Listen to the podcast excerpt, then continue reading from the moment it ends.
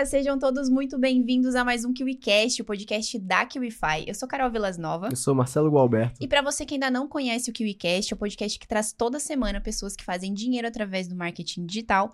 E o convidado de hoje é especialista em escala e de ofertas high ticket, galera. Tem quatro anos de mercado. Ele desenvolveu uma metodologia que fez seus mentorados faturarem mais de 160 milhões de reais. E segundo ele, produto de 10 mil reais é oferta de downsell. Segura isso aí, ó. Oh my God, Já pesado, vamos começar hein? como, Marcelo? Com o pé na porta, né? Então chama ele, quem é? Seja muito bem-vindo... JP Bijari. Seja muito bem-vindo. Fala pessoal, muito obrigado. Sempre um prazer, uma honra. Sempre um prazer, uma honra. Segunda vez eu estava assistindo. Uma honra estar aqui com vocês. Fala pessoal e bora lá. Vamos lá, cara. Você teve aqui com o Nicolas Com o Charão. Nicolas, com o Tava ali Nicolas, nos é. bastidores, hoje chegou a sua hora do holofote, cara. Bora. Pra gente é um prazer estar aqui contigo. E pra quem ainda não te conhece, conta pra gente um pouco da sua história, como é que você entrou no Claro. digital, principalmente no mercado de high ticket. cara. Boa, perfeito. Eu caí meio que de paraquedas, né? A época que eu conheci o mercado digital, eu estava fazendo medicina, estava no quarto ano de medicina, e me deparei com o lançamento de infoproduto. Então eu comecei com coprodução. Comecei fazendo lançamento e sempre de tickets muito baixos. Então ticket de 97, de 47, de 297, e sempre nessa linha. No final do, do meu primeiro ano de lançamentos, eu tinha feito uma média de 50 lançamentos, eu fazia muitos, muitos, muitos lançamentos, e eu trocava, eu trocava de expert igual trocar de roupa, poxa, eu lançava alguém, não tinha dado 6 em 7, eu trocava. E nessa loucura, ao final de um ano, eu fiz um lançamento com um dos meus principais experts e deu errado, né? deu ruim. E eu falei, cara, e agora? O que, que eu faço? O que, que eu faço? E então, falei, cara, vim pra, vim Balneário, inclusive era aqui a, a clínica desse expert, conversei com ele, falei, olha só, a gente não produz conteúdo hoje para médicos, mas eu acredito que a gente possa lançar uma mentoria sua voltada para médicos pelos seus stories. Top, top. A gente foi lançou a mentoria pelos próprios stories, falando: olha só, estamos abrindo aqui uma oportunidade pela primeira vez. Era uma mentoria de 5 mil reais. Com essa mentoria no orgânico, a gente fez mais de 180 mil em questão de 12 dias. E eu falei: pera lá, o que, que eu estava fazendo da minha vida antes?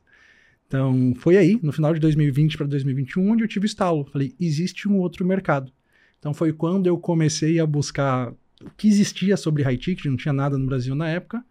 E aí que eu comi muito conteúdo na gringa para entender e comecei a me especializar em high ticket de lá para cá. Legal. É, a gente que te conhece sabe que você teve um histórico inicialmente tradicional. Você foi ali pra engenharia, Sim. depois você foi pra medicina. Foi, foi, Mas foi. qual foi o estralo de entrada no digital? Foi com uma galera, tipo, ah, como ganhar dinheiro online ou teve um caminho diferente? Foi mais ou menos por aí. A época eu tava navegando no Insta e eu recebi um patrocinado. Me interessei, fui, fui ver mais sobre, me cadastrei na PPL de um lançamento, não entendia nada especificamente sobre marketing digital, mas já tinha trabalhado com e-commerce, com marketplace. E aí comecei a acompanhar, participei do lançamento, comprei o infoproduto na época que era sobre lançamentos e na semana seguinte já tinha começado a lançar. E Então você, foi super rápido. e você buscou experts no nicho de medicina também? Ou Comecei, porque era algo é. que você já entendia? comecei no nicho fitness. Então, por muito legal. tempo eu trabalhei no nicho fitness barra medicina. Que massa. E o curioso que você falou aí que foi pulando de expert em expert porque não dava 6 em 7 você foi pulando. Por que isso? Porque, tipo, tinha uma expectativa em cima e aí você achava que o problema era o expert? Como era isso? Completa imaturidade. Sabe quando a gente ouve uma frase e não vai a fundo? Era ridículo isso. Eu ouvi aquela frase que talvez você já tenha ouvido, que é o seguinte: o 6 em 7 tende a vir no sétimo lançamento. Pô, Peguei isso pra mim e esqueci de, de interpretar e entender que era o sétimo lançamento com o mesmo expert. então, o que, que eu fiz? Um pequeno Eu- detalhe. É um pequenino. Então eu comecei a trocar de expert buscando o meu sétimo lançamento. Quando eu fiz o meu sétimo lançamento e de novo deu cinco dígitos, eu falei, pera, deixa eu entender essa frase melhor. Então era imaturidade mesmo, querer acertar ah, um lançamento ao invés de construir. Entendi. Justo. Ô, JP, você é expert aí em produtos high ticket. No off você comentou com a gente que toda a sua metodologia passa por sete pilares. E o primeiro Claro. deles é produto. Então vamos entender primeiro o que, que Claro. caracteriza um produto high ticket. Pra galera ter mais perspectiva sobre. Legal. Boa, perfeito. Nosso mercado hoje ele é majoritariamente de lançamento e de perpétuo, então existe sempre essa confusão. Beleza, vou lançar um produto high ticket, mas o que eu lanço? que, que eu crio? Vou criar uma metodologia 2.0? Preciso criar um próximo passo? O que, que eu faço? E é geralmente aí que o pessoal trava, né? Pensando que precisa criar algo especificamente com uma nova metodologia. Quando, na verdade, quero fazer uma pergunta para vocês. Quando você está fazendo academia, com ou sem personal, o exercício em si muda? Não. Hum, acredito que não. Boa. E quando um aluno de uma faculdade contrata um professor para ter uma aula particular de matemática, o conteúdo ensinado na sala de aula e ensinado pelo professor particular muda? O conteúdo acho que é o mesmo, É, talvez a a, mesma- forma como é ensinado. né? Exato. É, o É. conteúdo é o mesmo.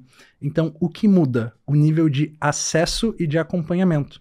Hum. Então, para que a gente crie um produto high ticket, eu não preciso necessariamente criar um próximo passo no sentido de uma nova metodologia. Eu crio um produto com mais acesso e mais acompanhamento. Esse é o principal que diferencia. E uma segunda dúvida que surge quando falo sobre produto high ticket é, cara, high ticket é quanto? Né? High ticket é quanto? Tem a, frase na minha bio que 10k é downsell. Mas a verdade é que depende. Veja só, eu tenho, por exemplo, um mentorado que ele lança uma expert no nicho de din-din gourmet. Sabe din-din, geladinho? Sim. Então, pô, ele, a mulher ensina a fazer renda extra com din-din Uhum. gourmet. No nicho dele, 3 mil reais é um downsell. É, desculpa, 3 mil reais é um high ticket no nicho dele. Agora, eu tenho experts do nicho de incorporação imobiliária. Cara, ali existem mentorias de 300, 400, de 2 milhões de reais. Então, high ticket depende muito do mercado. Então, Perfeito. eu analiso quanto o mercado está cobrando e me posiciono cobrando mais caro que o mercado. Perfeito. Então, o high ticket, no caso, é o high ticket baseado na média do seu mercado. Né? 3 mil pode ser muito, como pode ser pouco, depende pra quem e em que mercado você está se associando, no caso. Né? Exatamente. Legal. Agora, uma dúvida que eu imagino que surge na cabeça da galera, eu queria tirar antes da gente entrar nesses pilares é. Vamos supor que eu sou um expert. Perfeito. E talvez eu, eu venda geladinho gourmet. Tá. A pessoa, eu, eu imagino que ela pense assim, cara, como é que eu vou me posicionar, como é que eu vou criar uma presença online que me faça gerar credibilidade o suficiente para eu conseguir vender um produto tão caro? Legal. Então, quando vem na sua cabeça isso, tirando a parte Claro. dos pilares, que tá é, se fosse o backbone, a coluna espinhal, o que é que tá ali na, na- de cara, que é a presença online que a pessoa pode criar, que é necessário para que você consiga vender um produto de alto padrão ou com um preço elevado? Boa. Deixa eu fazer uma pergunta, Marcelo. Você gosta de vinho? Cara, eu não bebo. Então, perfeito. É melhor ainda. Eu preciso que você não entenda de vinhos para esse exemplo. ok, tá? vamos lá. Então vamos lá. Marcelo, você é um expert de din-din gourmet. E você criou uma meta super ousada e você atingiu ela. Você atingiu essa meta e decidiu ir para uma cantina italiana comemorar com a sua família. Ok. Chegou na cantina, chegou o sommelier, te entregou uma carta de vinhos e o Marcelo bebe vinho, mas não entende nada. Então você pega a carta de vinhos e ali você repara, você percebe que tem vinhos de 80 reais a 800 reais. E bom, você não entende nada de vinho, mas é um dia comemorativo. Te faço uma pergunta: qual vinho te dá vontade de tomar? O de 8, o- desculpa, o de 80 ou o de 800? Nesse caso, 800. E tu nem entende de vinho. Zero. Nesse caso, preço é posicionamento. A gente já tem essa cultura de que o mais caro é melhor. E a galera se prende ou se perde muito nessa questão do como eu me posiciono. E a gente acaba vendo até umas coisas meio caricatas no mercado. Tem até algumas campanhas Tipo? rodando que eu brinco. Cara, muito blazer e pouco resultado. Pera lá. Então, o primeiro posicionamento é preço. O primeiro posicionamento é preço. Preço é posicionamento. Legal. Então, a partir do preço, tu começa a se posicionar. Perfeito. eu- Eu acho que também gera essa, esse desafio, porque a pessoa pensa, cara, mas no meu mercado ninguém tá. No mercado que eu atuo, ninguém tá cobrando esse preço. Como eu vou cobrar e como eu vou justificar? Tem, deve ter essa, esse shift na cabeça da galera, né? E é algo que eu adoro responder. Vamos lá. Digamos que a gente está entrando no mercado. E nesse mercado tem muita gente cobrando barato. Vão ter players muito grandes que faturam múltiplos oito dígitos ano.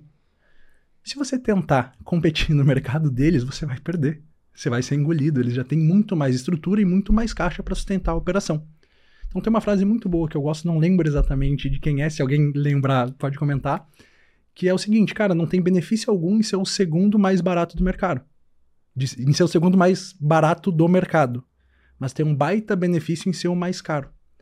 Então, é ser mais caro ao ponto da- do pessoal olhar para a concorrência e falar: pera, não tem nada a ver uma coisa com a outra. O seu preço fica incomparável. Então, o valor se torna incomparável. Então, nesse caso, quando a concorrência está cobrando mais barato, é justamente a melhor coisa se posicionar cobrando mais caro, desde que, a regra básica que eu uso, tu entregue 10 vezes mais resultado. Sempre falo no meu Instagram que, bicho, a regra básica aqui é que tu pode cobrar quanto tu quiser, desde que você entregue 10 vezes mais resultado. Então, o high ticket não é, ah, eu quero cobrar mais caro. O high ticket serve para experts que possam entregar um conteúdo, possam entregar algo que entregue 10 vezes mais valor. Então, não é só cobrar mais caro. Tem que ter um Fantástico. entregável de acordo. Tem que ter um entregável de acordo. Potencial de gerar resultado para o cliente. Isso é muito Nossa. massa de saber. Agora que a gente entendeu aí as características de um produto high ticket, vamos propor esse produto para vender. Vamos. Vamos Bora. pen- pensar agora na estrutura da oferta. Para criar, no que se trata de estrutura, para criar ofertas high ticket, é a mesma coisa de ofertas convencionais? O que que Legal. muda de, sei lá, o, só o preço, um 97? Boa, perfeito. Tem uma grande diferença e a galera também, assim como o produto, tende a se perder um pouquinho aqui. Quando eu vou fazer um lançamento de um infoproduto ou quando eu vou vender um perpétuo, eu busco geralmente ter uma oferta o mais smart possível, né? específica, mensurável, atingível. Então eu tento chegar em coisas como, meio caricato aqui, aumenta a velocidade do seu saque no tênis em até 12 km por hora em 8, semanas, em 8 semanas através do método tal. Então, preciso de uma proposta única de valor, de um mecanismo único, de algo assim. E perfeito, tudo bem, eu preciso disso quando eu tenho uma grande massa, né? E eu preciso fazer uma oferta que encaixe para a maioria delas. Agora eu te pergunto, se você é uma pessoa que faz lançamentos, imagina como seria a sua taxa de conversão se quando o lead entrasse na sua página de vendas, ele tivesse, se deparasse com a dor exatamente da forma como ele fala e uma promessa exatamente com o objetivo dele do jeitinho que ele fala. A conversão aumentaria absurdamente, não é? Com certeza. É exatamente o que acontece no high ticket. No high ticket, as vendas acontecem por call e você nunca fala para uma pessoa como você pode ajudá-la até que ela fale como precisa de ajuda. Então, a oferta quem cria é o lead. E aqui, novamente, tem algo muito importante dentro da ética. Né? Por exemplo, vocês comentaram que a minha metodologia tem sete pilares. Então, se o meu time de vendas faz a call com um lead e esse lead está buscando algo fora disso, a gente não pode ajudar. Agora, dentro disso, a gente ouve o lead e então faz a oferta direcionando para a queixa principal. Porque no final do dia, o que vende não é a oferta. O que vende é a articulação que você faz entre a dor do lead e o seu produto. Então não precisa ter uma oferta específica, uma promessa como no, nos infos. Base- é baseado na, na necessidade da pessoa. Baseado na necessidade Então da pessoa. causa aquela, aquela sensação de pers- 100% personalizado. 100% Exato. personalizado. Eu tenho uma história muito legal. Vou Manda aí contar gente. vocês. Vou Nossa. contar pra vocês. Eu tive dois anos atrás hérnia de disco. né? Eu tenho uma coluna de um senhor de 80 anos. Eu tive hérnia de disco e fui em vários fisioterapeutas. Fui em vários fisioterapeutas e pagava 200 reais uma sessão, 150. Quanto que é um físio aqui? Vocês têm feito? Não. Ah, uns 300 pra lá. Perfeito. Trezentão, 150, 200, e fui em vários. Cara, nada resolvia. Nada resolvia, nada resolvia, até que alguém me falou o seguinte. Falou, Jota, por que você não vai no Doutor Hérnia? Falei, opa. Oh, esse cara, pelo nome, é bom. Falei, bom, pelo nome, acho que ele entende do que eu estou passando. E eu fui até a clínica, né, uma franquia. Quando eu cheguei no Doutor Hérnia, eu me deparei com a secretária, e atrás da secretária, eu nunca tinha pisado na clínica, mas parecia que eles tinham tirado uma foto da minha coluna e colocado na parede. Tinha lá uma coluna com um vermelhinho tipo de dor na, na área lombar. Exatamente onde eu tinha dor. Perfeito. Esperei para ser chamado, ele me chamou para a sala, me fez algumas perguntas, né, uma anamnese, entendeu onde é que estava doendo e a gente foi para outra salinha de um exame prático. Lá basicamente agitou minha dor, eu vi que eu estava ferrado, né? Eu vi que estava completamente com problema na, na região lombar, era de fato hérnia de disco. E voltamos para a sala dele. Quando voltamos para a sala dele, ele me olhou nos olhos e disse: José, olha só, você está com três hérnias de disco. Realmente é uma situação muito complicada. Isso aqui está prestes a necessitar de cirurgia, e a cirurgia é horrível, nunca volta ao normal, mas que bom que você está aqui. A gente tem um programa de tratamento específico para hérnia lombar, aonde a assertividade é de 95% e custa 5 mil reais. Eu olhei para ele e perguntei qual é o seu Pix. qual é o seu Pix? Por quê? Porque foi um sentimento de, hum, isso foi feito para mim. Então é esse sentimento de foi feito para mim que faz a conversão ser tão alta. Porque eu não saio em uma call fazendo um discurso de vendas. Uhum. Eu te ouço. Eu te ouço, eu entendo sua queixa principal, sua dor, seu objetivo, e somente depois disso que eu faço a oferta articulando todas essas informações. Perfeito. Esse nível de personalização muda tudo, né? Tudo. Agora uma dúvida que eu fico é. Vamos supor que você lançou um criativo, ou até mesmo uma, um post orgânico no seu Instagram. E esse post, esse criativo gerou interação. Falando, aproveitando que a Carol entrou nessa parte de criação de oferta, ali a gente já tá falando um pouco de funil. A pessoa que tem essa interação, ela vai pra uma página de venda ou ela vai conversar direto com a pessoa? E talvez não seja, talvez não fosse página de venda, página de captação. Legal. Então, se tem uma página, uma etapa antes do contato por call, o que é que tem? Qual é a composição dessa, Cara, dessa etapa? Perfeito. Tem uma frase que eu uso muito, e no meu presencial eu repito umas 300 vezes, que é basicamente o seguinte: O peixe certo precisa da isca certa para que eu atraia ele até uma cal, aumente o nível de consciência, agite o estado emocional, então faça um pitch. Ponto. Peixe certo precisa da isca certa para que eu atraia até uma cal, assim por diante. Tendo entendido isso, a gente começa a entrar numa seara que não é um funil, é um mecanismo. Por isso, inclusive, que teve um boom de high ticket no mercado, muita gente se tornou especialista e sumiram. né? Então, não é um funil, é um mecanismo. E agora faço mais uma pergunta para vocês para exemplificar. Já tentaram vender para vocês um apartamento multipropriedade, cota compartilhada? Já, já levou um pitch desse alguma vez? Não, eu não. Já levou, Marcelo? Recebi ligação, no caso, não presencial. Boa. Eu já levei presencial. Vou contar pra você como é que funcionou. Tava com a minha esposa, final do ano, num parque aquático, comprando uma água. Chegou uma mulher toda engomadinha pra conversar comigo.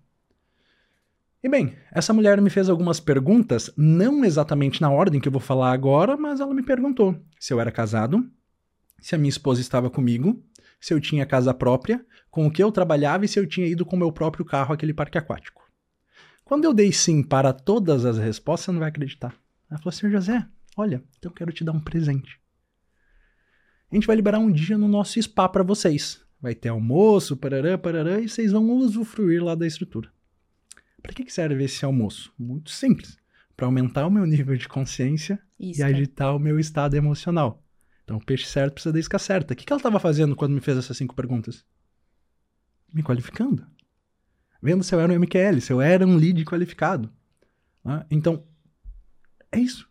É a mesma coisa, a gente não está inventando a roda. O peixe certo precisa da isca certa para que eu leve ele até uma cal, agite o estado emocional, eleve o nível de consciência e faça o pitch. Então, tendo entendido isso aqui, eu posso ter inúmeros flu- fluxos para levar a pessoa até uma cal. Eu posso ter página mandando direto pro. Eu posso ter um criativo com uma promessa específica que mande para uma página com um formulário que tenha um autoagendamento. Ou então, eu posso dar boas-vindas aos seguidores novos e meu time ali pode cavar entendendo uma dor ou objetivo desse cara e oferecer uma cal com um dos nossos estrategistas e assim por diante.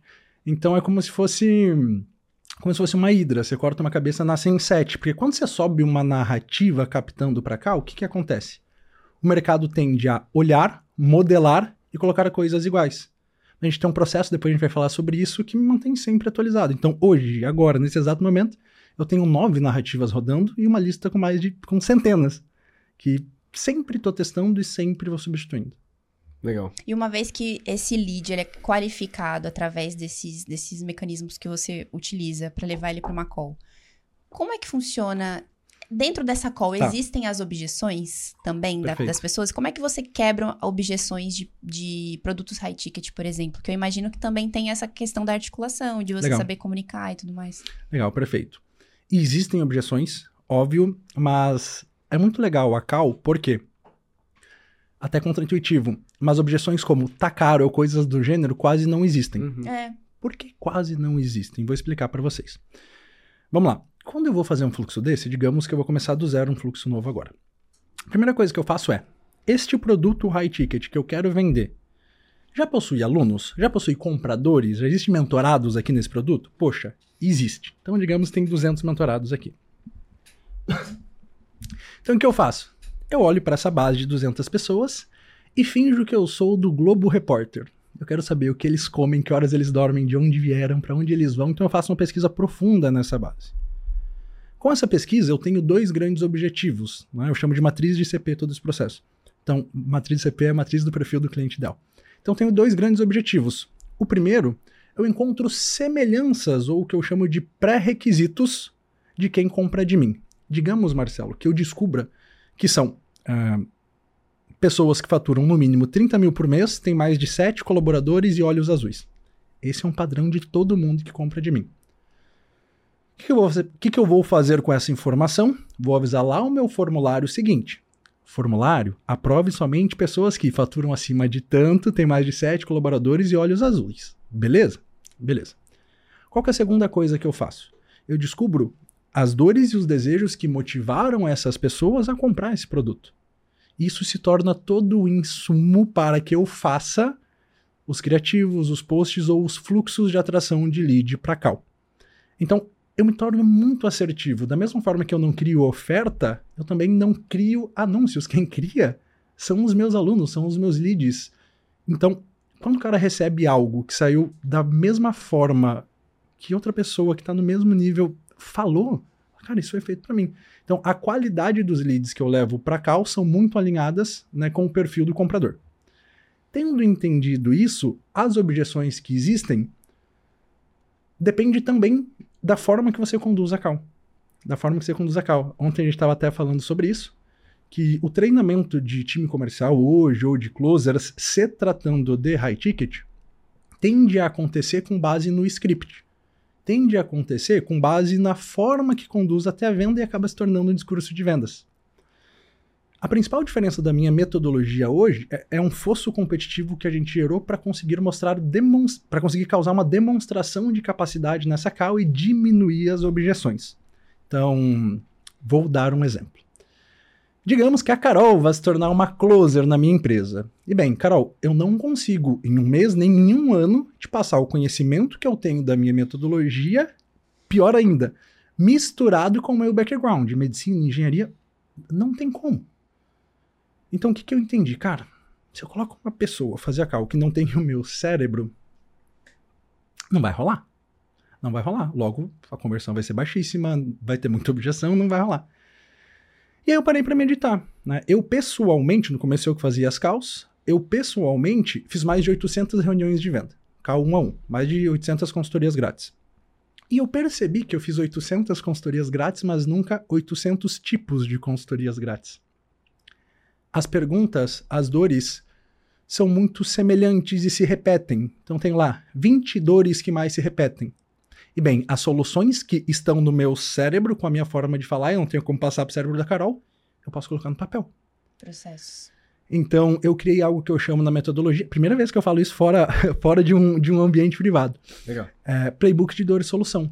Então, como é que funciona? Eu categorizo as principais dores e as principais soluções da mesma forma que eu falo. E aí, quando o meu vendedor vai fazer a call, ele tá lá. Metade da tela é a call, metade da tela é o script com o playbook de dores e soluções. Então, veja bem, a call, basicamente, ela é um framework para eu captar as informações necessárias para articular e fazer um pitch sob medida. Só que como que ele entrega um plano de ação? Porque lembra da isca? A isca sempre é um plano de ação. Ponto. Mas, para lá, todo mundo entrega o plano de ação? Não. Como que eu faço para entregar? Simples. Ele entende as dores e na hora de entregar o plano de ação, ele abre o playbook de dor e solução. Traduzindo, falando da mesma forma que um. de uma analogia que um vendedor meu fez, eles fazem prova com consulta. É uma prova Nossa, com consulta. perfeita Perfeito. analogia. É uma prova com consulta. Então, eles de fato entregam um puta plano de ação. E isso é um fosso competitivo até brinco. Existe uma objeção, Carol, que a gente não quebra nas nossas calças. Sabe o que é? Quais? Quando alguém fala, Jota, olha, a gente tem J, vírgula, né? Time do Jota, Guilherme, por exemplo, Gui. Pô, muito legal, mas eu tenho uma call com fulano de tal ainda. Meu time fala, beleza, vai lá e faz, depois da call a gente conversa. Por quê? Porque o pessoal não consegue ter essa demonstração de capacidade se não for o próprio expert. Então, quando eu tenho isso, eu diminuo as objeções, além de, óbvio, listar as principais objeções para o meu time conseguir quebrar, e assim por diante. Que Muito massa. bom. Muito bom porque isso torna o processo duplicável. Sim. Você consegue fazer com que outras pessoas executem o que você faz e delega. Perfeito. Faz com que você fique muito mais tempo no estratégico do que no operacional. Exatamente. Excelente. Agora, uma dúvida que me vem bastante na cabeça também, toda vez que eu converso com alguém de high ticket, é a questão de escala. É o que a gente tá curioso para conversar com Uhum. você. Porque high ticket é muito baseado em personalização. E escala e personalização são coisas que parecem que vão para caminhos Legal. diferentes, né? Então, no que se trata de escala para produtos high ticket, teve até um post no seu Instagram que a gente viu que falava sobre princípios básicos de uma oferta que escala. Legal. Então, que princípios são esses? Legal, maravilha. Eu sempre comento, né, eu sempre falo pro meu time que a escala começa na entrega. Veja só, vou dar um exemplo. Eu tenho uma mentorada que se chama Carol Caribé, né? É um dos meus maiores cases, mas enfim. A Carol, quando ela chegou na mentoria, ela é super corrida, empresária, incorporadora, ela tinha um tempo limitado de entregar caos por mês.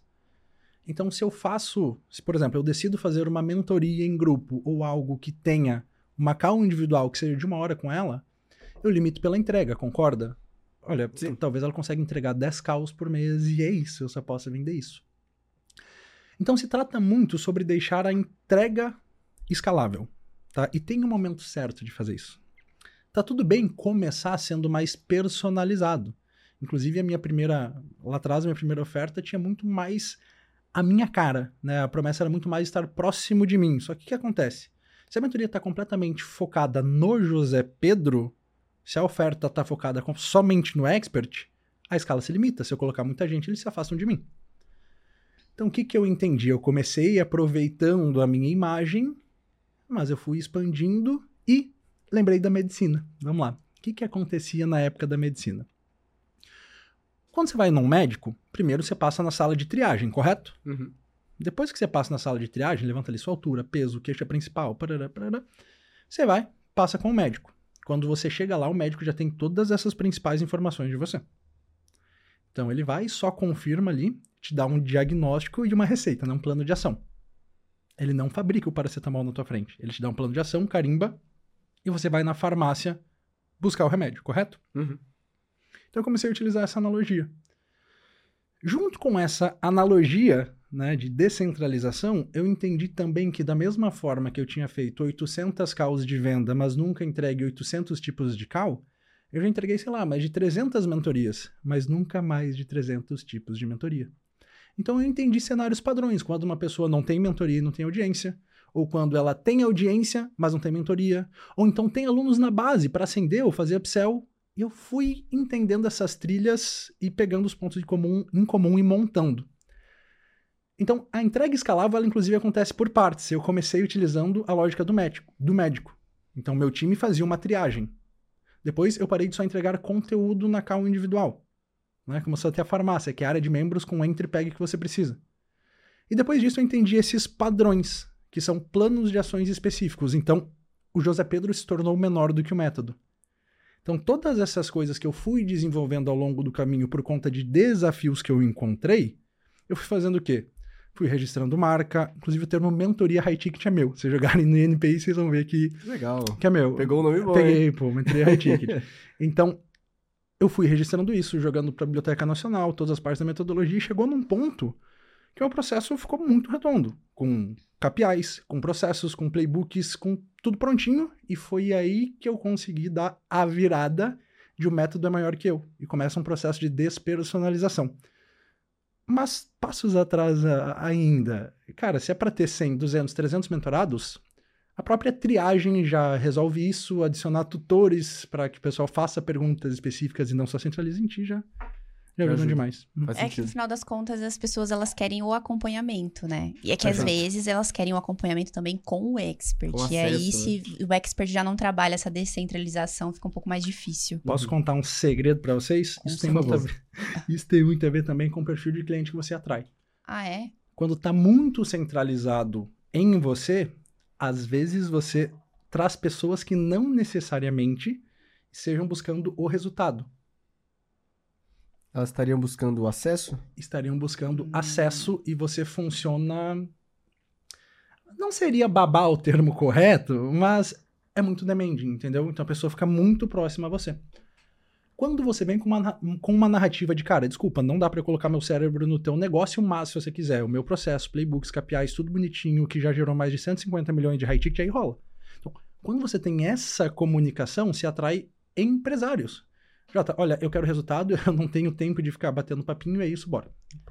Cara, eu nunca tinha pensado por essa perspectiva. Legal, legal. Porque isso é muito louco. E realmente, hoje em dia, a gente vê no mercado muitas pessoas que ganham uma grana de high ticket por acesso mesmo. Chega a ser. A pessoa paga pra ser amigo do cara. Exato. E aí, realmente, não tem como fazer playbook pra Matou. isso. Exato. A É- escala é limitada. Fica totalmente. A escala limitada totalmente dependente da imagem, né? Uhum. Curioso isso, cara. Agora sim, num produto high ticket, existem bem menos compradores do que eu imagino do que um produto de, sei lá, um ticket mais baixo, né? Então, além dessa parte da escala para venda, como é que você faz para entregar um conteúdo que consiga ser escalável também? Porque beleza, o cara ele vai ter ele vai ter acesso à metodologia, não necessariamente somente a você. Só que dentro de como essa metodologia é entregue, devem ter alguns segredos, algumas formas de entregar que façam com que o cara se sinta que não é só um curso. Tipo, ah, é só um curso de alto padrão. Porque ele tá pagando Claro. caro ali, né? Boa, perfeito. O grande segredo é que o conteúdo e a mentoria, ele é feito sob medida. Ele é feito a muitas mãos e tá aqui mais um erro que a galera que quer lançar um produto high ticket comete. O que é o padrão de acontecer? Eu contratar um puta estúdio, eu vou, eu faço uma puta estrutura, material didático, talvez com base na minha cabeça. Então é meio que pelo contrário. No começo eu gosto de brincar que a mentoria é quase que um sequestro de cérebro eu deixo os primeiros mentorados, né, os, os- meu inglês é horrível, mas os early adopters, eu deixo esses primeiros guiarem a minha entrega. Então, eu uso as dores dessas pessoas para ir formatando a minha área de membros. E aí, com base nisso, se torna algo que foi feito para mim. Então, além de ter isso que foi feito para mim, a gente acrescenta algumas coisas, como material, o básico, mas material de apoio e principalmente time. Então, essa galera precisa de um acompanhamento. Então, a gente tem uma estrutura de CS muito ativa, com métricas claras, com acompanhamento e checkpoints de 15 em 15 dias e coisas do gênero, para que o cara não fique desamparado. Perfeito. É o acompanhamento que faz é a o diferença. acompanhamento né? que faz a diferença. Isso do se sentir desamparado é muito real, Sim. porque o que a gente vê aqui constantemente, né, Carol, é taxa de conclusão de curso bizarramente Sim. baixa, coisa de 5%, 6%. E se a pessoa tivesse o mínimo acompanhamento durante, com certeza ela ficaria mais tempo. E sa- sabia, sabia trazer um dado legal, sabia que tem um outro fator importante aí? Quanto mais caro a pessoa paga, quanto mais caro a pessoa paga, maior o investimento emocional. Eu aposto que o senhor e a senhora, e nesse exato momento, tem a plataforma de vocês lotada com cursos e e-books que nunca foram concluídos. Sim.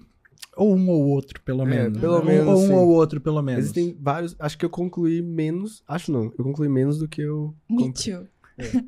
E, então, o que que acontece? É porque eles pagaram barato. Paga 40 mil numa mentoria. É, essa você vai até o fim. Quanto, Pô, isso é muito verdade, né, meu?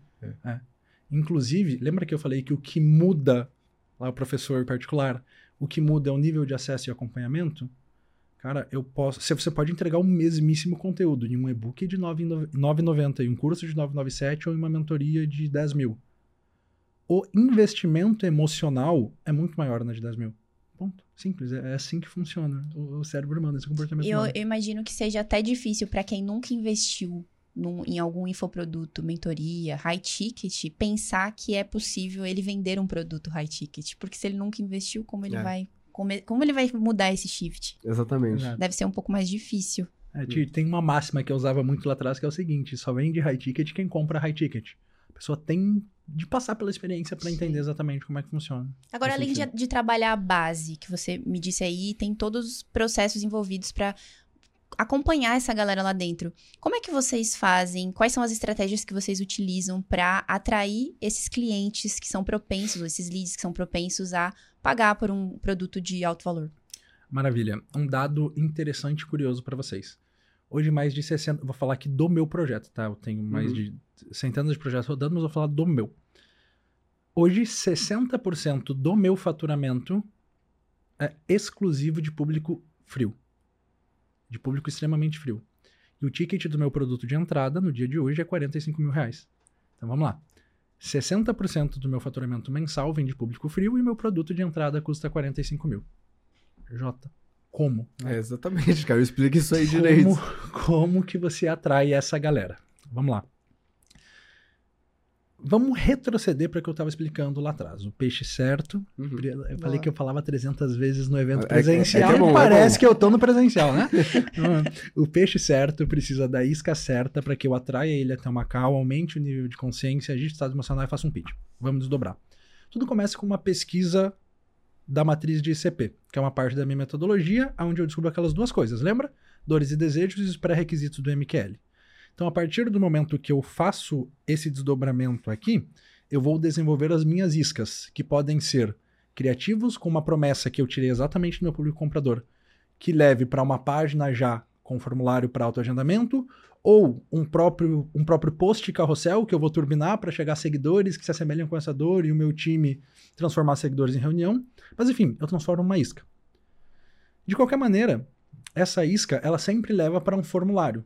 Então, o meu próprio formulário serve como qualificação e autoagendamento do lead. Eu não tenho um, um time complexo fazendo, fazendo toda essa estrutura, já testei tudo, depois eu posso até falar sobre isso com vocês. Quando a pessoa preenche esse formulário, ela vai para a Cal. Na Cal, o meu vendedor vai conduzir, ela compra. Quando ela entra na mentoria, ela preenche mais um formulário, que é um formulário de raio-x, não é um formulário inicial. Agora, onde é que fica legal?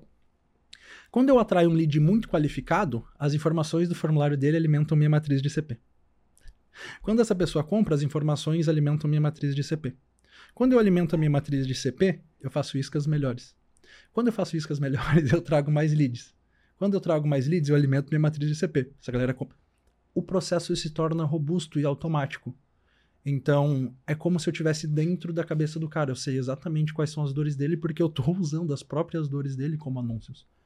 Então, nesse formato, eu consigo atrair a atenção desse cara, levar ele até uma cal, e na cal ele deixa de ser um público, um público frio, porque a cal ela tem a mesma função de um lançamento, elevar o nível de consciência e agitar o estado emocional. Então é por isso que dá tão certo e dessa forma eu consigo atrair público frio, porque eu sei exatamente os pré-requisitos, os critérios de quem é o meu MQL, que é o, o lead qualificado, né, e as dores e desejos do meu ICP. Não, você criou um- uma estrutura, um processo muito redondinho que faz você trabalhar em cima dos dados. E os dados Exato. hoje é o que faz. Tem Quanto uma- mais não dados é você achismo. tem. É, exatamente. Muito bom. Tem uma frase muito boa que eu uso no dia a dia, inclusive, inclusive a primeira vez que eu vi foi do CEO da, da nossa empresa. E em Deus eu confio, o resto mostra-me números. Ponto. É tudo com base em dados. Né? Em Deus eu confio, o resto mostra-me números. Legal. Então é exatamente assim que a gente, que a gente faz. Que massa. Agora, JP, uma galera, uma pessoa que talvez tenha alguém ali do outro lado que seja um expert e ele já se sinta pronto para vender um produto de um preço maior. Então, eu acredito, eu posso estar enganado, mas uma pessoa que sente que ela, ela já está pronta para vender um produto de 20, 30, 50, 100 mil, provavelmente ela já tem uma metodologia, algo validado que outras pessoas já experimentaram. Então a gente falou um pouco sobre atrair público, falou de público frio, mas vamos supor que. Vamos supor não, agora vamos falar de base. A base de clientes que você já tem. Teve um, um nos bastidores, você comentou de um caso de uma cliente sua, que você até citou aqui, a, a Caribé, onde você aplicou uma estratégia de vendas na base dela e isso gerou um faturamento absurdo no período curto de tempo. Isso foi muito interessante. Então eu queria Foi. que você abrisse um pouco disso pra gente, falasse o que é que tem por trás dessa estratégia e quais são as lições Legal. que a gente consegue tirar disso aí. Legal. Cara, a gente tá falando em um faturamento de 42 milhões de reais em seis meses. Caramba. é algo, é algo realmente bem legal de a gente comentar. Primeira coisa, vou até dar um passinho atrás na tua pergunta. Você comentou que os experts que se sentem prontos. Eu quero até falar dos experts que não se sentem prontos, Boa. tá?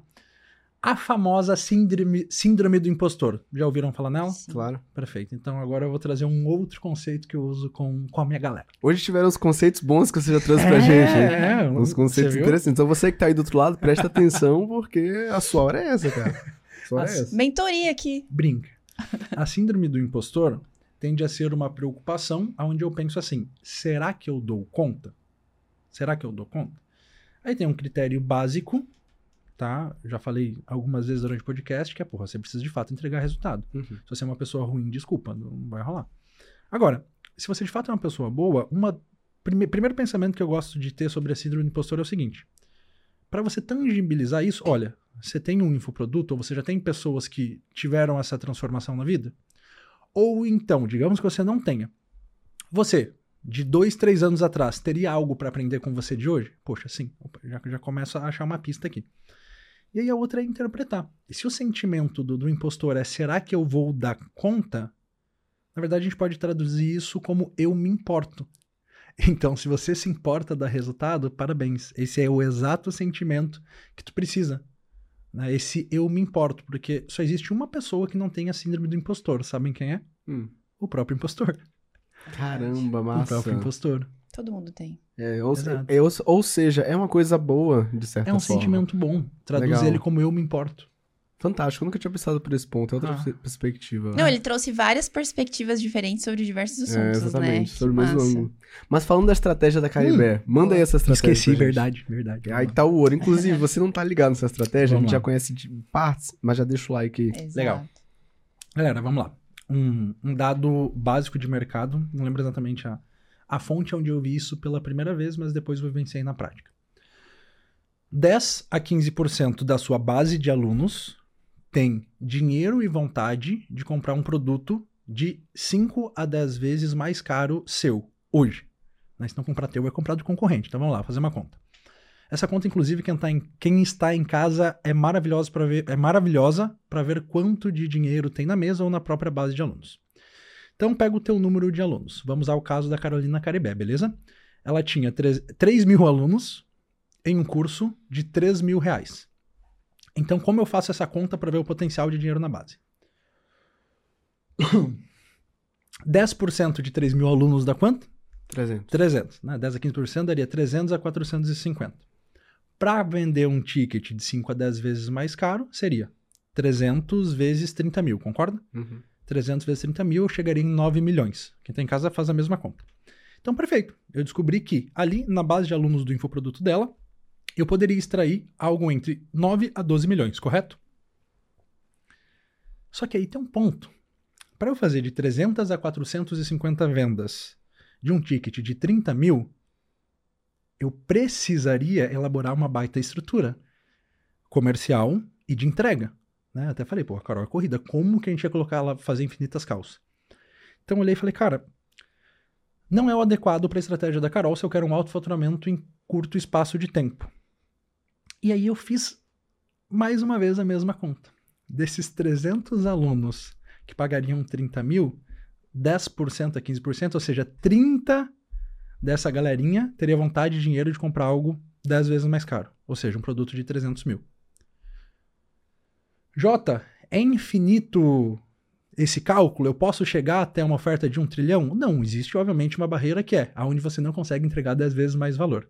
Mas no caso da, da Carol, ela trabalha com incorporadores, 300 mil, super válido e tangível. Então eu falei, cara, a estratégia vai ser por aqui. High ticket and low clients. Pouquíssimos clientes para um alto faturamento. Mas aí vem o ouro, Marcelo e Carol. O que, que rolou? Eu descobri ao longo do caminho, fazendo muitas calls, que quando eu te faço uma oferta de venda, Marcelo, se eu te fizer uma proposta de 100 mil ou uma proposta de 100 mil mais 5%, a taxa de conversão quase não muda. A taxa de conversão quase não muda, principalmente em mercados onde eu consigo demonstrar o ganho. O que, que a gente fez? Na oferta da Carol, a gente não fez a 300 mil, a gente fez mais barato, fez a 120 mil, mas acrescentou dois caracteres nessa oferta. Era 200 mil mais 1% do VGV. Ela tinha mentorados que desenvolviam, que estavam desenvolvendo incorporações de 200 milhões, de 230 milhões. Então, se eu pego alguém que está desenvolvendo um VGV de 200 milhões e faço 1% disso, dá quanto? Ah, 2 milhões. 2 milhões. VGV sendo valor geral valor, de venda. gera- valor geral de vendas do, do que estavam desenvolvendo. Então, nesse caso, é o mercado imobiliário, né? Então, nesse caso, a gente acrescentou simplesmente uma pequena porcentagem na oferta dela, que transformou uma mentoria de 120 mil em 120 mil mais 1% de 200 milhões, que dá 2 milhões. Então, tiveram várias vendas dela que ultrapassaram 2 milhões de reais. Caraca, Uau, meu. fantástico. E o que a galera não, às vezes não pensa é que no momento que o cara ele entrega 1% de um faturamento futuro, ele tá botando a confiança dele de que aquele investimento vai gerar um resultado Sim. que esse 1% não vai ter problema em perder. Então, o nível de confiança é muito maior. Então é muito diferente de tipo, ah, vou perder 1%. É tipo, não, eu vou botar 1% porque eu sei que isso vai me gerar 10%, vai me gerar 20% ou muito mais. Perfeito. E é uma forma de colocar a pele em jogo. E além disso, é uma forma diferente de você fazer a oferta. Tem uma outra oferta que eu já fiz muito, fiz algumas vendas dela, que é o quê? Marcelo, tem duas formas de eu te vender algo de 450 mil reais. Uma delas é falando, Marcelo, custa 450 mil reais, ou 12 vezes de 40 mil. A outra é te falar o seguinte, Marcelo, custa 5 vezes de 30 mil, mais 15% do teu lucro até bater 2 milhões nesse fluxo. Nossa. O segundo é tipo assim, é resultado. É resultado. Vamos junto. É resultado. Legal. Não dói. Não dói. A taxa de conversão tende a ser a mesma.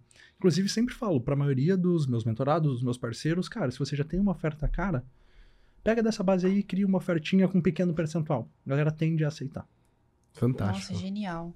E quando a gente pensa assim, em produtos high ticket e dentro dessa estrutura, a gente vê logo que time comercial é imprescindível. Verdade. E eu queria entender como é que você estrutura como é que você estruturou, na verdade, o seu time Legal. comercial para vendas de produtos high ticket? Porque até que produtos que não são high ticket, a gente vê que o time, comer- time comercial hoje em dia é algo que não pode faltar dentro de uma empresa digital. Então, para produtos high ticket, eu imagino que a- o treinamento, o desenvolvimento da galera deve ser um pouco diferente também. Perfeito, é um pouquinho diferente de fato.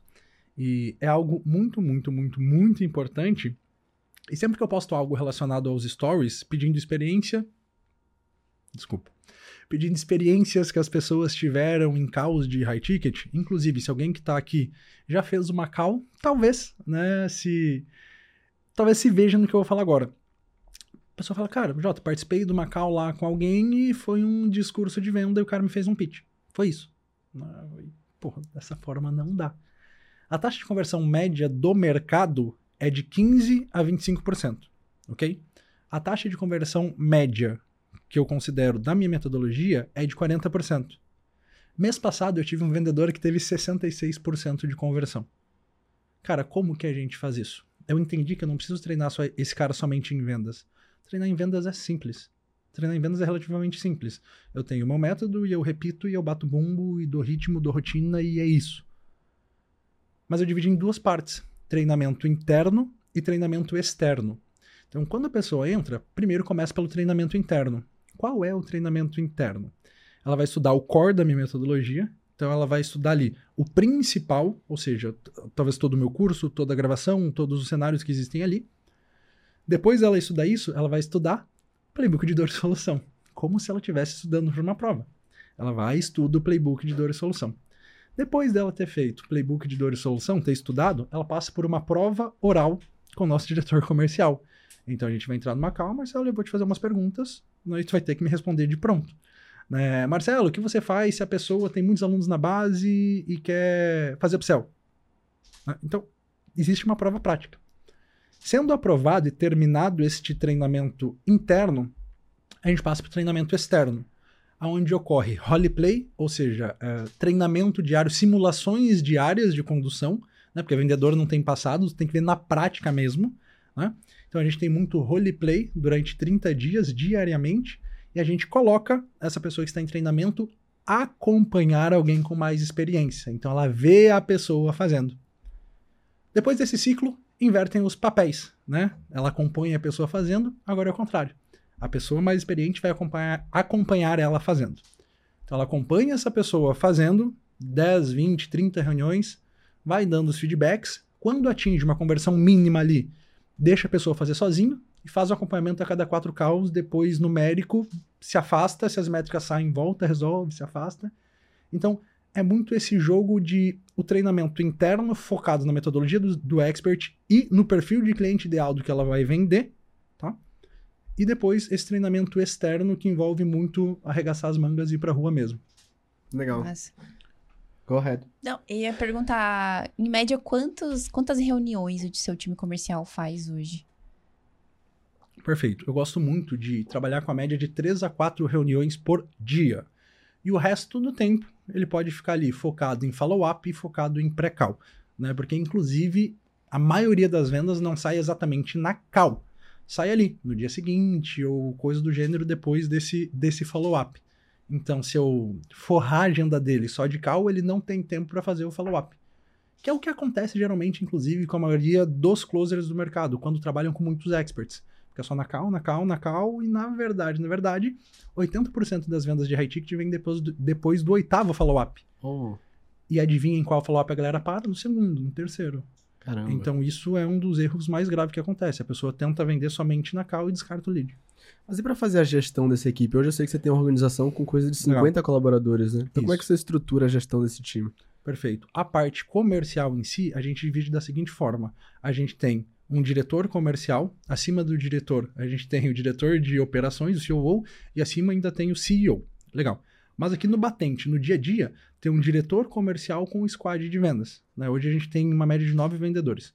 Então, ele acompanha esses vendedores todo dia com dailies para dar ritmo da rotina, bater bumbo, cuidar do estado emocional da galera, que é um dos pilares mais importantes em time de vendas. Eu não posso nem deixar o ego subir muito e nem deixar a moral baixar, caso estejamos num dia ruim de vendas. Então, no dia a dia, ele vai acompanhando essa galera e a gente faz muito uma gestão por números. Eu consigo ver quanto cada um está convertendo e, se necessário, ele vai fazendo um a um e assim por diante. Massa. Ô, massa essa parte aí de cuidar do estado emocional da galera. Ah, mais importante. Como é que é esse, esse ritmo? Ritmo, rotina, bater, bu- bater bumbo, a gente chama. Sabe filme de guerra? Ah. Provavelmente já assistiram um filme de guerra. Vamos pensar, filme seja da Primeira Guerra Mundial, da Segunda Guerra ou de espada mesmo. Sempre tem a tropa que tá lá na guerra e não tem uma pessoa batendo bumbo pra manter o ritmo, Sim. pra manter eles animados. Cara, é isso, é isso. Vendedor brigou com a namorada, a performance cai. Vendedor tomou um não e levou pro lado pessoal, a performance cai. Porque o não faz muito. O não é muito mais presente na vida do vendedor do que o sim. Isso é estatístico. Então, se ele deixar levar pro lado pessoal, ferrou. Vamos usar uma cena aqui pra vocês entenderem. Boa. Mas tô usando um monte de analogia hoje. Boa. A gente Imagina, gosta, a gente entende melhor com a Nossa, analogia. muito mais. imagina o Anderson Silva no auge do UFC, o Spider, beleza? O Spider, antes de disputar uma luta importante de cinturão mundial, antes de disputar uma luta importante de cinturão mundial, e ele tá lá dentro da salinha dele, já suado de estar aquecendo, com a mão na cabeça assim, pensando: tomara que eu não leve um soco na boca, tomara que eu não leve um soco. Cara, tu vai levar um soco na boca. A mesma coisa são com os vendedores. Espera, você vai tomar um não. Você tem que buscar um não. Mas buscar um não com todo o ferramental necessário para lidar com ele. Porque convenhamos, se você entra numa cal, faz uma oferta e a pessoa compra, tu não fez uma venda, tu tirou um pedido. Nesse caso é Deus batendo no teu ombrinho e falando, ó, essa aí eu fiz, na próxima tu trabalha. né? Então a venda ela começa no não. A venda começa na objeção. Massa. Então a pessoa tem que ir, porra, bater no peito, buscar aquilo ali. E pode acontecer dela levar pro emocional. Tanto que é muito, muito, muito interessante. Isso dá para representar por dados. Se eu pego um vendedor que ele vem de uma semana muito ruim, uma, ele vem uma semana assim, ó, decadência, conversão de vendas decadência. Se eu não ajo aqui para aumentar o estado emocional, a próxima semana é pior. A próxima semana é muito pior. Porque ele deixa o emocional, né? Quando o emocional afeta, cara, não adianta. Tipo um atleta. É tipo um atleta. A venda em si existem duas coisas. É, a parte técnica, processo, eu tenho tudo playbookado, tá lá, meu cérebro tá lá dentro, mas tem a parte comportamental. Então eu preciso estar cuidando da mesma forma, não deixando o ego subir demais. Se o cara faz 10 calls seguida, 10 vendas seguidas, ele vai achar que na décima primeira é só sorrir que o cara vai comprar. Não é. E aí que entra a desatenção e o cara para de seguir o processo tradicional. Meu, que massa. Perfeito. É todo uma- um cuidado realmente com pessoas, né? E ficar acompanhando aquilo. Agora, no que se trata, assim, de gestão, quais são as os principais KPIs que vocês acompanham, que você considera ser imprescindível para o processo, para alta performance do processo de vendas? Maravilha. Vamos lá. Peraí. Tá. Quando a gente, quando a gente fala em KPIs, tem algo bem interessante aqui, que 99,9% das pessoas que começam a trabalhar com high ticket com a mentalidade de infoproduto, de perpétuo, de lançamento, se frustram. Se frustram. Porque, Marcelo, chuta quanto é o custo por lead qualificado meu hoje. Dá um chute. 1,50. boa, boa, boa.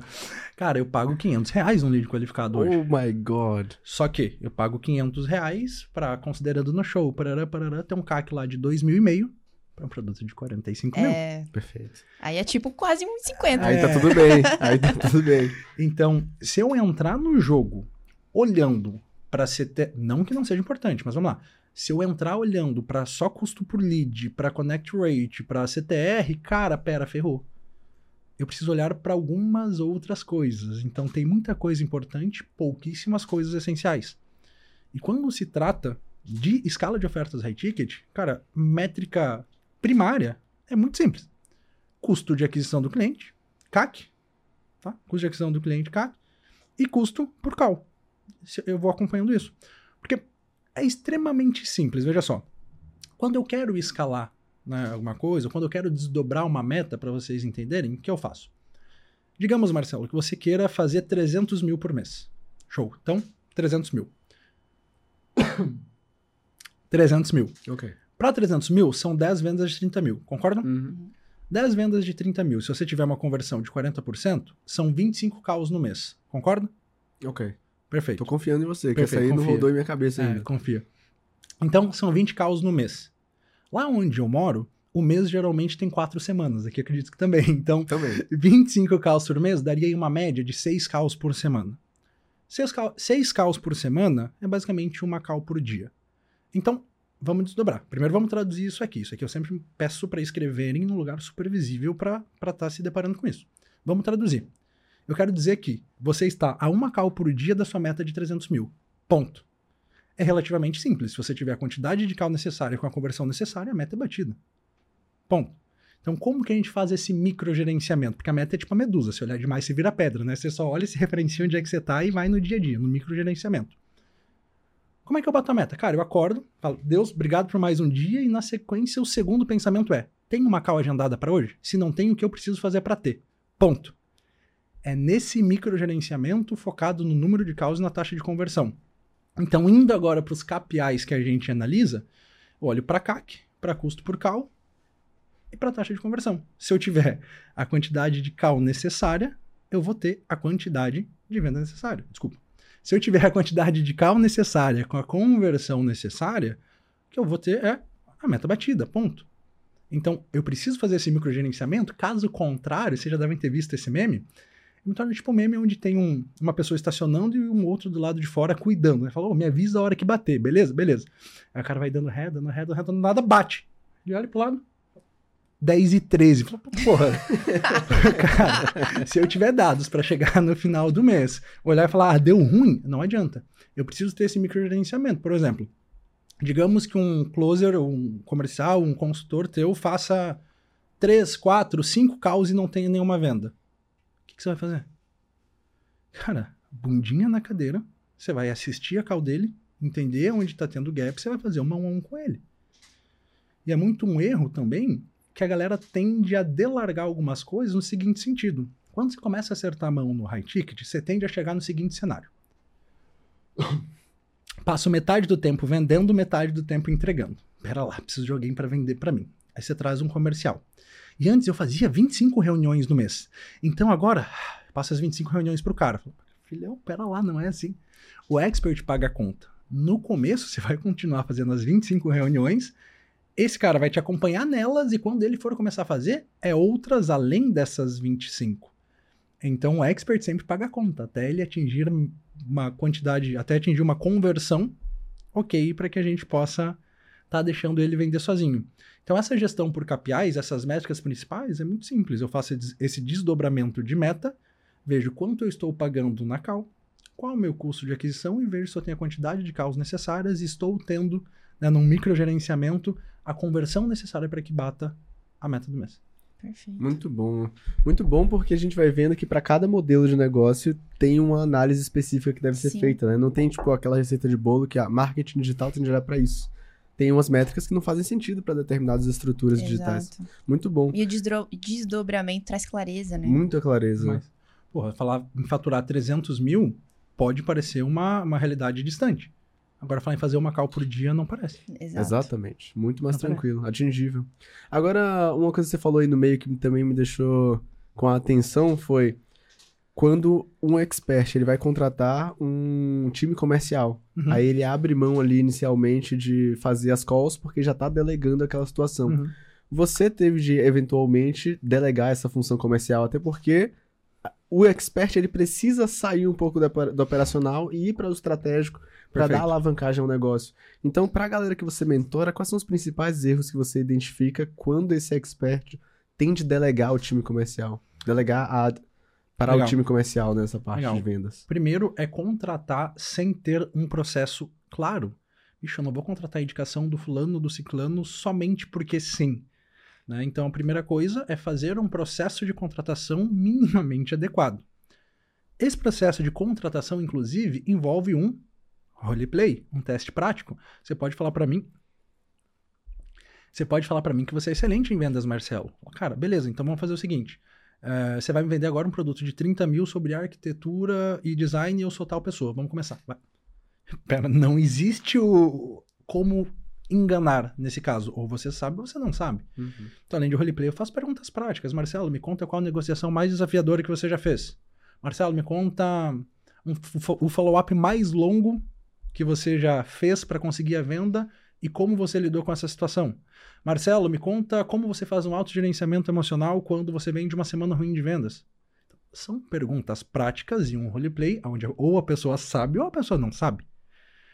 E tendo entendido isso a partir do momento que eu contrato, o segundo erro é não ter o treinamento interno. Não adianta somente passar para um script. Então tem que ter esse treinamento interno e focar em desenvolver esse playbook de dor e solução. Né? Tem que ter o playbook de dor e solução com as perguntas e soluções que mais aparecem. Depois disso, terceiro erro é delargar.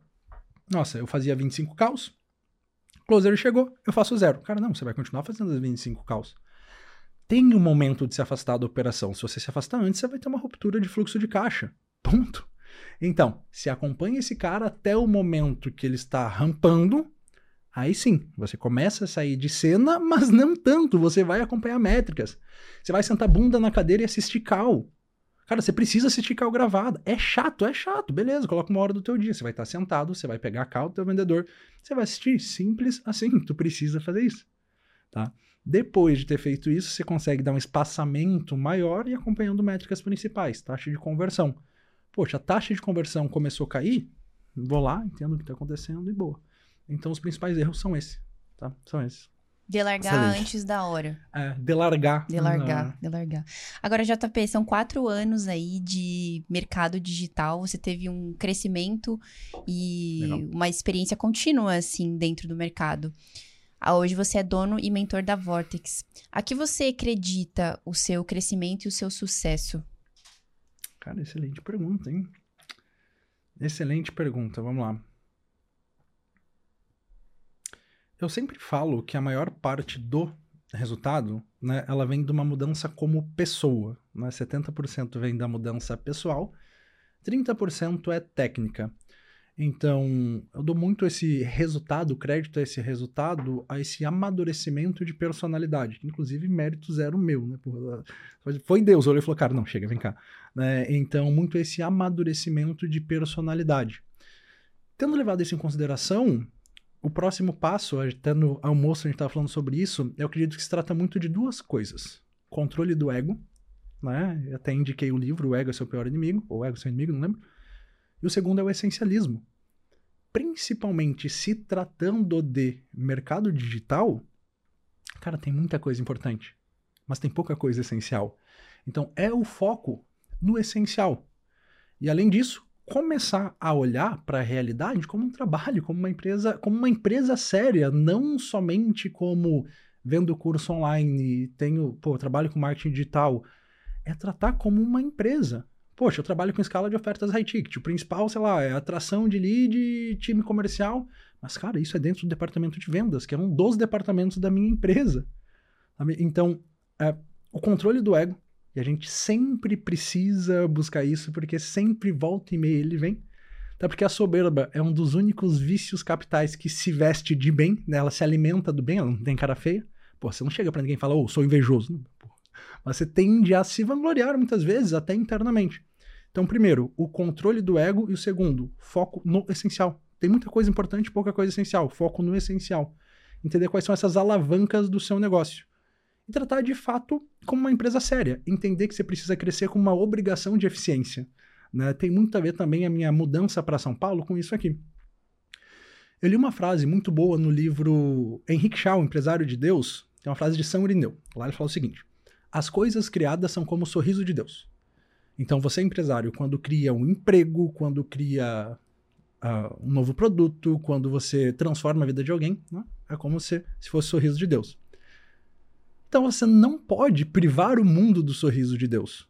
Então, dito isso, cara, cada um recebeu um talento. Tenha já percebido, tenha não. E se você enterrar isso, tem até parábola, né? Parábola dos talentos. Se você enterrar isso, meu irmão, porra, e aí?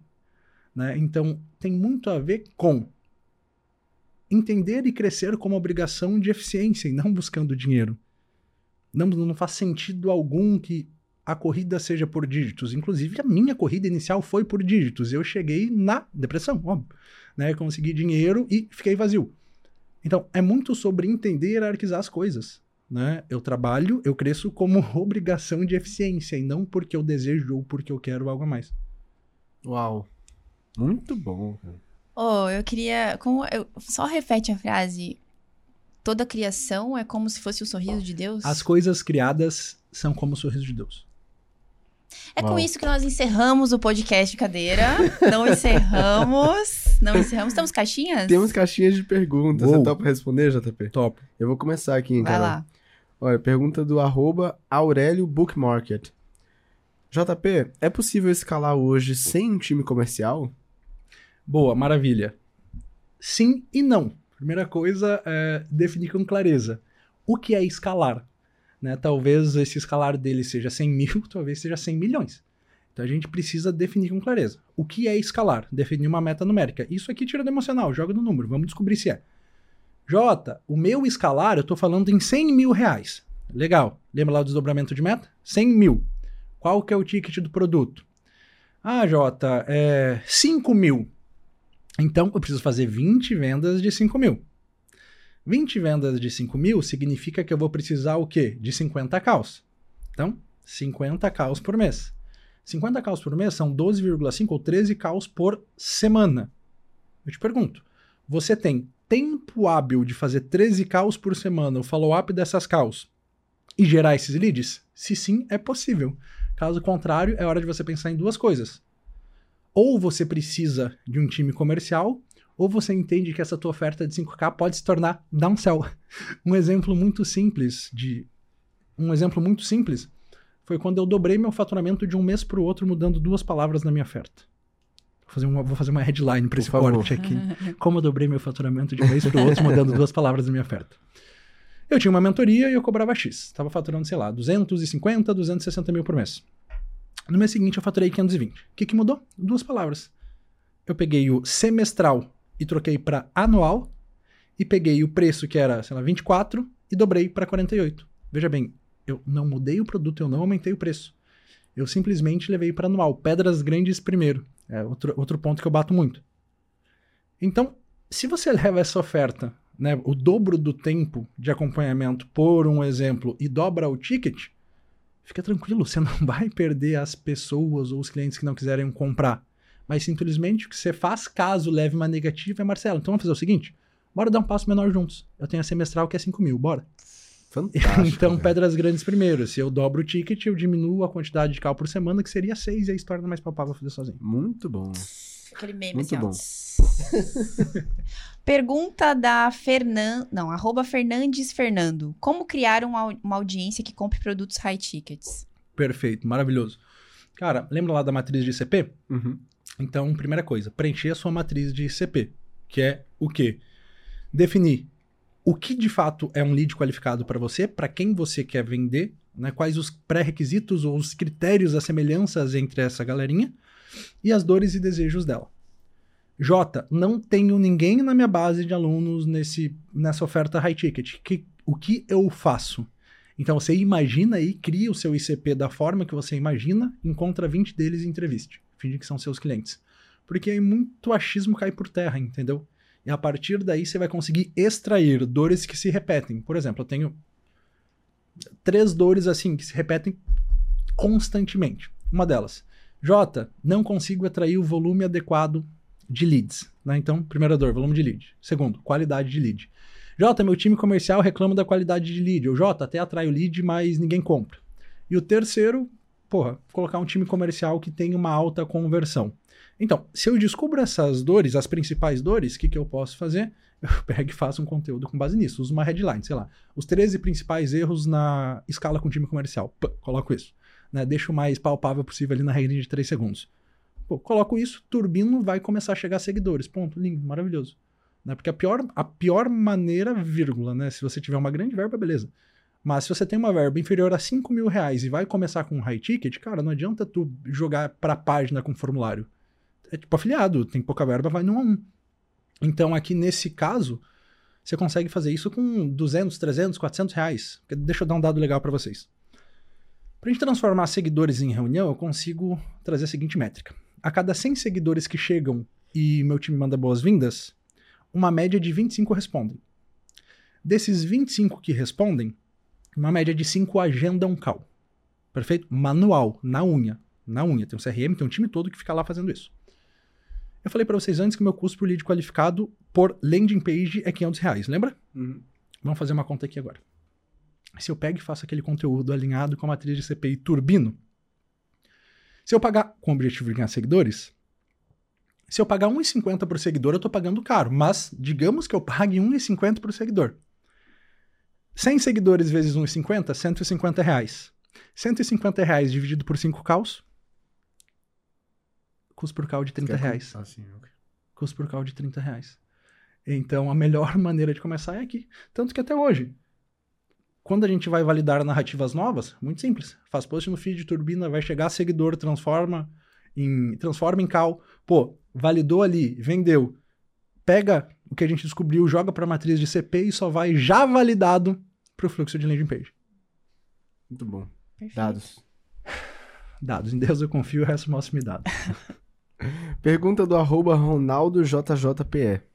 Como identificar e abordar clientes em potencial de alto valor? Cara, aí tem um ponto legal. Eu não gosto de identificar e abordar, eu faço o cara levantar a mão. Entendeu? Por um exemplo, eu poderia, essa estratégia dos seguidores aqui, né? Chega seguidor e eu mando boas-vindas. Jota, não poderia fazer outbound? A polaridade está invertida. Cara, a polaridade está invertida. Se eu for atrás da pessoa, cara, tu é tão bom assim, tu tá vindo atrás de mim. Agora, se o cara chega, eu consigo gerar o desejo, tanto que essa call eu não ofereço, eu não empurro para você. Cara, você me seguiu lá. Pô, Carol, seja muito bem-vindo aqui, parará, parará, tudo bem? Cara, vi aqui que você é mentora, que massa, como é que tá a tua mentoria? Como é que funciona a tua mentoria? Ah, funciona assim, assim, assado. Poxa, que legal, como é que estão as vendas? Tá escalando? Ah, Jota, não tô conseguindo escalar. Caraca, não tá conseguindo escalar? Por quê? Qual o motivo? Poxa, atração de lead.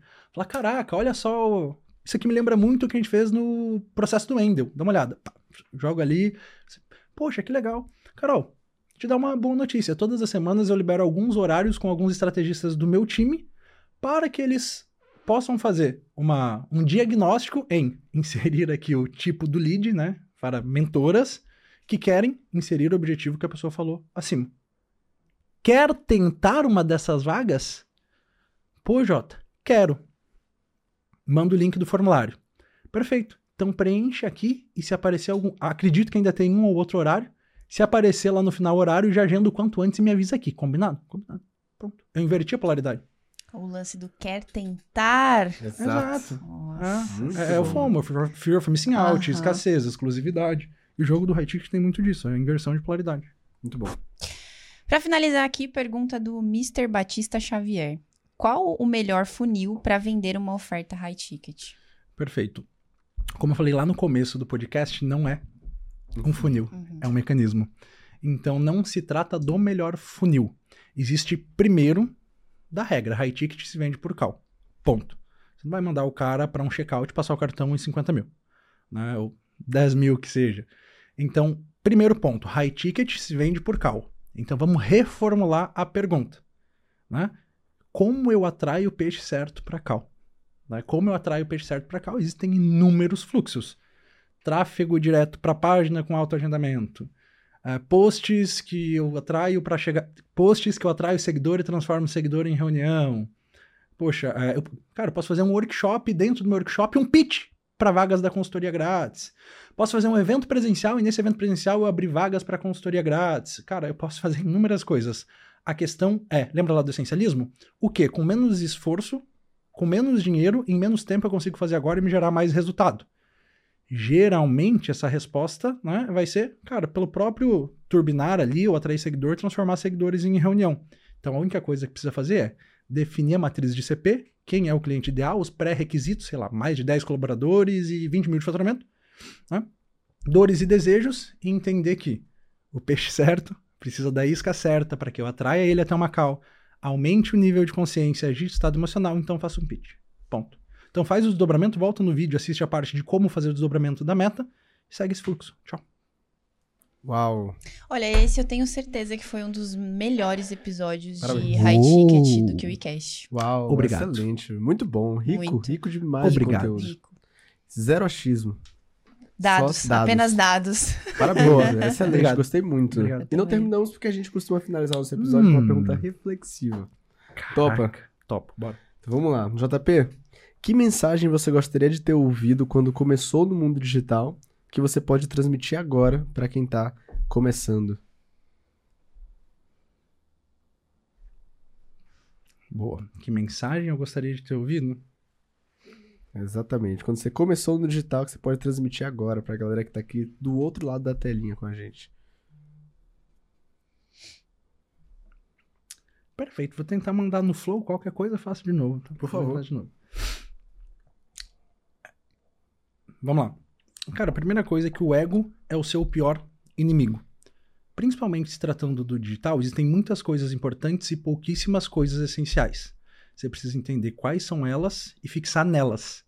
E vai existir um apetite nessa era de disputa de atenção e de tudo acontecendo muito rápido, onde você vai querer mudar, mas espera, foca no essencial e para de olhar para o lado. E quando for muito difícil fazer isso por você, cara, faça por alguém. Talvez teu filho, pô, Jota, não tenho filho. Cara, um dia você vai ter. Então, pensa aí, mentaliza sobre isso e foca no essencial. Escolhe o mercado, cara, e vai fundo nele. Para de pular de galho em galho e, principalmente, trata isso aqui como um mercado sério, como uma empresa, que com certeza, se você unir né, essa possibilidade de mercado, de economia de escala que a gente tem, com a estrutura de uma economia real, você está construindo um negócio de fato e não vira somente um vendedor de curso. Fantástico. Tá vendo? O flow é como o sorriso de Deus. Deixa ele criar, gente. Deixa ele criar. Boa. Muito bom, parabéns, cara. Obrigado. Que Você gostou do Nossa, papo? muito. Eu, Adorei, eu adorei. amei. Muito bom. Eu amei. Eu tenho certeza Aulas. que a galera de casa adorou também, aprendeu Uhum. demais. Já deixa o like, Maravilha. inclusive, se você ficou aqui com a gente até o final. E não terminamos, Não Carol. terminamos. Não acredito. É a nossa Quanta vez surpresa. de É fazer o nossa quê? vez. Oh, presentes, de dar presentes. Oh, meu lá pra Deus. Amanda. Deus. Olha lá. Agora eu. Oh, Ah, uau. quando, quando o Nico. Uau! Ah, é, pera, eu não tô vendo. Calma. Caraca, tá eu, até eu Oh, fiquei impressionada uau. agora. Ó, brinca. José, boa, gente. Obrigado. Nice. Muito bom. Até eu Que fiquei surpreso. Obrigado. Ó, tem até um vinho aqui. Brinca. Você Gente, tem a obrigado. nossa xícara. Tenho. Tem. É por isso que te mandaram um quadro que não podia ser repetido o presente. Ah, nice. A galera então foi pensa, hein? isso, a galera. Não, time Bom de demais, experiência uau. que você faz. Sensacional. Muito bom. Deixa eu contar um segredo. Diga aí, Conta. deixa eu passar até aqui pro lado. até o, o roupão. Não me deram um roupão igual Foi um o novo. hobby, né? Foi um hobby. É. Ah, É, o bom. hobby a gente conhecia, mas o quadro foi novidade. Primeira Ah, vez aqui no. KiwiCast. A gente fica surpreso. Sim, isso é Muito massa. bom. Isso é massa. Que Que legal. O cara gostou do episódio? Cara, é demais. Muito obrigado pelo convite. Foi maravilhoso. Obrigado por ter compartilhado tanto conteúdo com a gente. Sim. velho. Tamo Tamo junto. Foi incrível. E você, curtiu o episódio? Porque Se a não curtiu, curtiu, né? precisa fazer o quê, Marcelo? Olha, já. Peraí, se você não curtiu, não tem como. Se não, Não. curtir, é maluco. Se não curtiu, você não tava nem aqui agora, né? Pelo então, amor de Deus. Agora, se você ainda não curtiu, porque tá o vermelho lelé, deixa aqui agora o like pra gente. Se inscreve no canal se não tá inscrito. Ativa o sininho pra receber uma notificação sempre que sair mais um episódio. E antes, JP, deixa aí suas redes sociais pra galera que te conheceu aqui agora e quer continuar te acompanhando. Amor. Tá JP Bijari ou JP.Bijari?